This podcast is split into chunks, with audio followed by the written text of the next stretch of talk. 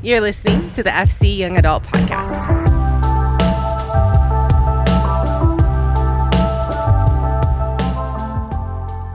What's good, you guys? Hope that you are doing good. We are in part four, the final part of our series entitled Ruth. If you haven't heard any of this yet, that's okay. It's all on the podcast. You can head back uh, to the last several episodes and get caught up. Last week, Amy Mitchell brought an incredible word through chapter three of this book, Ruth. And today, or this week, we are going to wrap it up with chapter four. And, um, man, the parallels that we've talked about have been incredible. The the representations of, of how Jesus interacts with us has just been so awesome. And one of the things that, that Amy talked about last week, one of the questions she asked is, are we willing to lay our situations at the feet of our Redeemer? And I thought that was such a good question. And, and man, I, it stuck with me all week after I listened to her message. And, and this week, as we walk through chapter four, we'll, we'll continue to see these themes um, and these parallels that Amy pointed out last week that we've pointed out the last several weeks. So we're going to start in Ruth chapter 4, verse 1 because what we found last week is that chapter 3 kind of leaves us with a cliffhanger that Boaz has this intention to marry Ruth, um, but there's a closer relative who gets the opportunity to be her guardian redeemer first. And we're left there where we know that Boaz has the intention, but we don't actually know what happened. So, chapter 4, verse 1 starts to give us some clarification. It says, Meanwhile, Boaz went up to the town gate and sat down there just as the guardian redeemer he had mentioned came along. Boaz said, Come over here, my friend, and sit down. So he went over and sat down. Simple verse, but it's important that we highlight something out of this is that Boaz actively handles the situation. He doesn't wait for things to fall into place, he moves, and he moves on behalf of Ruth. And for us, it's a reminder of this is that God moves on our behalf. God moves on our behalf. I don't know where the lie of God being passive started, but it feels like the majority of us at some point have bought into the lie that God is uninvolved. What we have to understand is that God is always moving. He's moving through us, He's moving for us, He's moving around us, and He is absolutely moving in us. The danger of believing in God in a God of, of passivity is that we box God into being involved only in certain places or certain times and and we start to to say, well, he couldn't possibly care about my circumstance. My circumstance in the grand scheme of things, when all of these things are happening in the world, a global pandemic, we're talking about world hunger, we're talking about racial issues, we're talking about all these different things that are going on, these big, massive things that are touching thousands, millions of lives. How would he possibly have time for me? But that's also putting God in this small finite box that would said oh well he only has this much attention span he could only possibly focus on those things how could he focus on my situation and we're talking about putting God in, in a box. It's it's also really important that God, we understand that God is not hamstrung by our by our gathering times or hamstrung by our, our personal devotions and all of those different things. Like like I love Tuesday nights. I love Tuesday nights because we get to gather publicly as a family and we get to worship together and we get to learn together. But God is present on a on a Wednesday night or a Thursday night or a Friday night just as much as he is on a Tuesday night. And as we're digging into our word or we're listening to worship in our car, like God is just as present there as he is anywhere else. And God is as present in the silence as he is in the loud environments, and he's as present in the valleys as he is on the mountaintops. What we have to understand is that God is always attuned, always attuned to our situations. The question we really need to ask is are we attuned to his voice as he's speaking into those exact situations. Because often we speak a lot more than we're willing to listen. We throw prayers at God and then we bail. We say, like, Lord, this is everything that's going on, do something about it, and we leave. When really we should spend as much time, if not more time, listening for the voice of God as we do speaking to God. Would we be people who understand that God is always involved? He is always attuned to our situation. He always cares. The story in Ruth goes on to say this in verses 2 through 6. It says, Boaz took 10 of the elders and he said, Sit here. So they did so. Then he said to the guardian redeemer, Naomi, who's come back from Moab, is selling this piece of land that belonged to our relative Elimelech. I thought I should, excuse me, I thought I should bring the matter to your attention and suggest that you buy it in the presence of these seated here and in the presence of the elders of my people. If you will redeem it, do so, but if you won't, tell me so I will know, for no one has a right to do this except you, and I am next in line. I will redeem it, he said. Then Boaz said, On the day that you buy that land from Naomi, by the way, by the way, on the day you buy the land from Naomi, you also acquire Ruth the Moabite, the foreigner, the dead man's widow, in order to maintain the name of the dead with his property. At this, the guardian redeemer said, Then I cannot redeem it, because I might endanger my own estate. You redeem it yourself. I cannot do it. So the next point is this there's a cost of redemption. There's a cost of redemption the reality of the situation was, was that there was going to be a cost to being the redeemer. Not only was it going to cost money, it meant taking on the foreign widow. It meant taking on Ruth. The cost was not worth it for the relative. And as we're looking at parallels, as we're looking at examples in the story of how Jesus redeems us, it's important that we point out that the cost was not too high for Jesus. That Jesus did not look at acquiring us and say, oh, then I can't do it if I have to if I have to forgive them, if I have to take on, on them, if I have to love them, if I have to adopt them into sonship, then it's not worth it. No, the cost was not too high for Christ. It can be really easy for us to try to quantify and calculate the actual cost of Jesus as he hung on the cross for our redemption, but there's no way that we ever could. Like the physical pain, like we can somehow in our humanity be like, yeah, that was excruciating. Like I, I think I can kind of imagine, like I think about a spear in my side and I'm like, oh my gosh, like the pain, like, oh I, I can think about the public shame. I can think about the humiliation. I feel like I can and kind of come to some kind of conclusion and be like, yeah, I, I think I can understand that. I can grasp the weight of the shame. But what about the weight of billions of people's sin, past, present, and future? How do we calculate the weight of that? How do we calculate the pain of that? How do we calculate the shame of that? How do we calculate those things? The answer is that we can't. We can't. And Jesus knew what he was doing and he did it anyway. The cost was not too high for Jesus. For many of us, we have convinced ourselves that our individual brokenness creates too much of a cost for Jesus. This is what's really fickle and interesting and funny about the way our human minds work. Earlier, we talked about how God couldn't possibly care enough about my individual circumstance because there's all of these big things that are happening in the world. But when it comes to the redemption and the forgiveness of Jesus, we're like, God actually cares too much.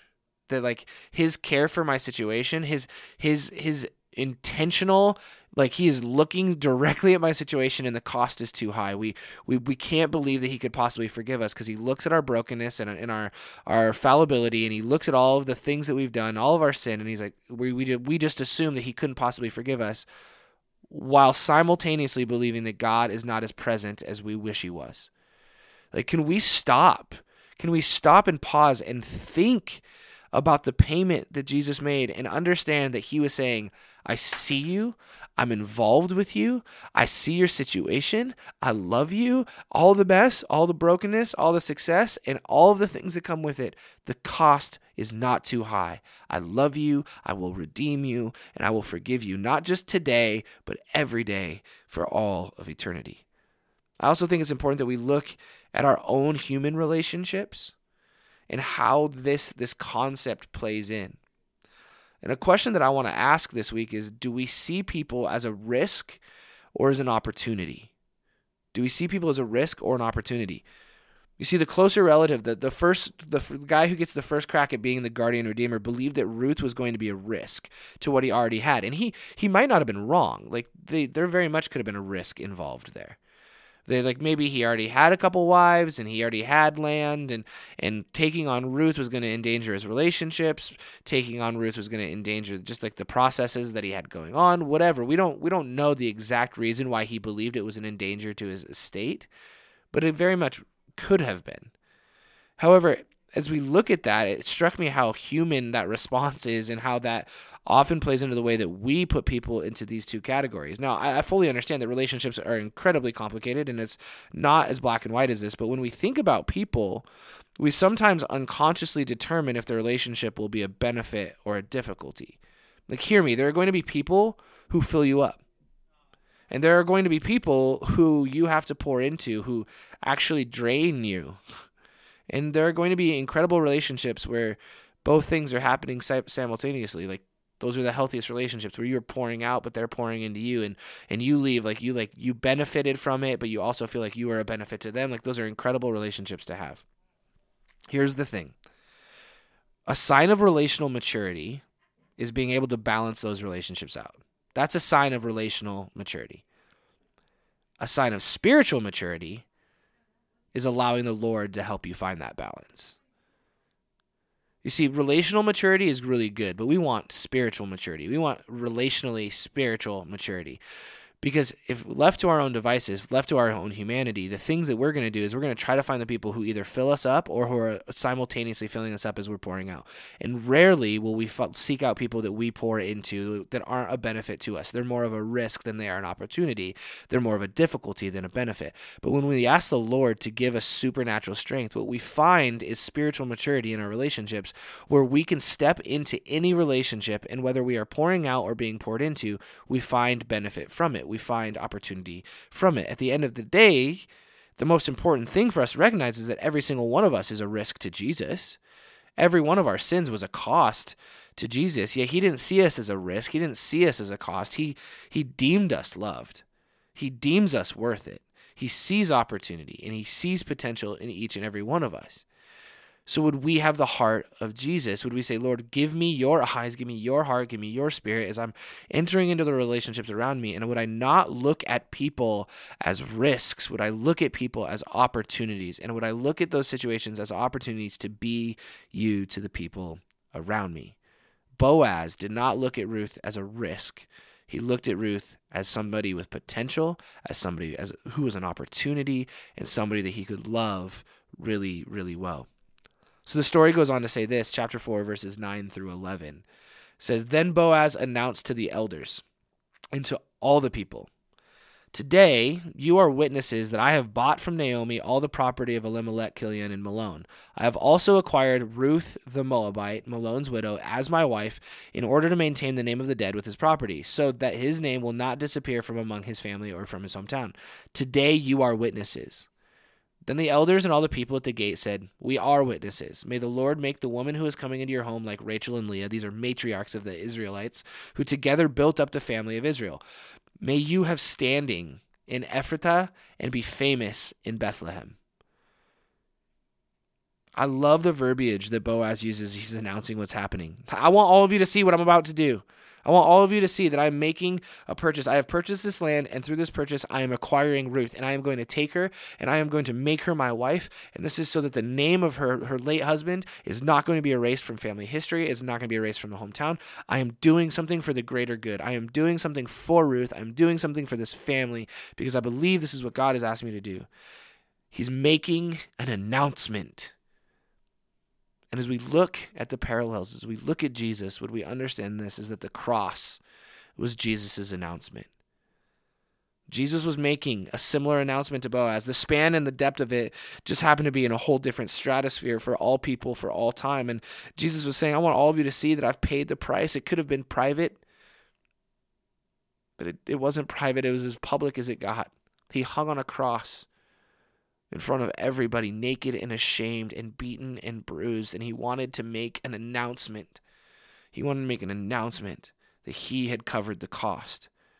And because of that, he had acquired sons and daughters. The cross was Jesus' announcement. Another beautiful parallel is the fact that Ruth wasn't actually the cost to Boaz. The land is what Boaz purchased. Ruth was the prize, Ruth was the bonus. Jesus paid the cost to cover our sin. The price that he paid wasn't just for us, it was to cover our sin, to redeem our brokenness, and we were the prize. That the sons and daughters of God is what he was in pursuit of. The price that he paid was for our sin, and the prize was you and I. It's important that we understand that we're not a burden to God, that He is overjoyed to have a relationship with us. It's why He created us in the first place. Even through our mistakes, Jesus, Jesus made His decisions out of love, not out of obligation. He joyfully joyfully said yes. And no matter what we believe about Jesus, would we understand the truth that God would do it again and again and again because he has called us his beloved. There's a there's a quote by C.S. Lewis. It's it's hanging in my office. I'm looking at it right now. It says, "He died not for man, but for each man. If each man had been the only man made, he would have done no less." Would we understand that truth? God died for you. He died for me. He paid the price so that he could acquire us as his sons and his daughters. So, going back to the story of Boaz and Ruth, in the midst of this announcement, Boaz makes sure that's not just the elders, but it's all the people so that all the people would hear. In verse 11, all the people and the elders respond by saying, Yeah, yeah, we are witnesses. They could confirm what had been done. And for us, it's important that we understand that we are his witnesses. We do not have the power to save, but we know the one who does. So, for those of us who consider ourselves to be followers of Jesus, this is a reminder that we're not meant to only hear the announcement, but to share it with the world around us. The reason that we're having this conversation 2,000 years later is because people said, No, I'm not just going to hear the story of Jesus. I'm not going to just experience the story of Jesus. I'm not just going to feel the love of Jesus, but I'm going to spread the love of Jesus. I'm going to continue talking about it. I can't help but think about the conversations that that community had following this moment. Like, man, Boaz, did you hear what he did? He bought Elimelech's land, and, and through that, he, he purchased the foreigner, Ruth, that Moabite woman. Like, why would he do that? Why would why would he buy the land when he knew that Ruth was attached to the land? Like, I can't believe that he do that. Would we be willing to have conversations similar about what Jesus has done? He paid the ultimate price. He he took me, this man, he took me, this woman, the sinner, the foreigner. And he paid the price so that he could adopt me into sonship with him.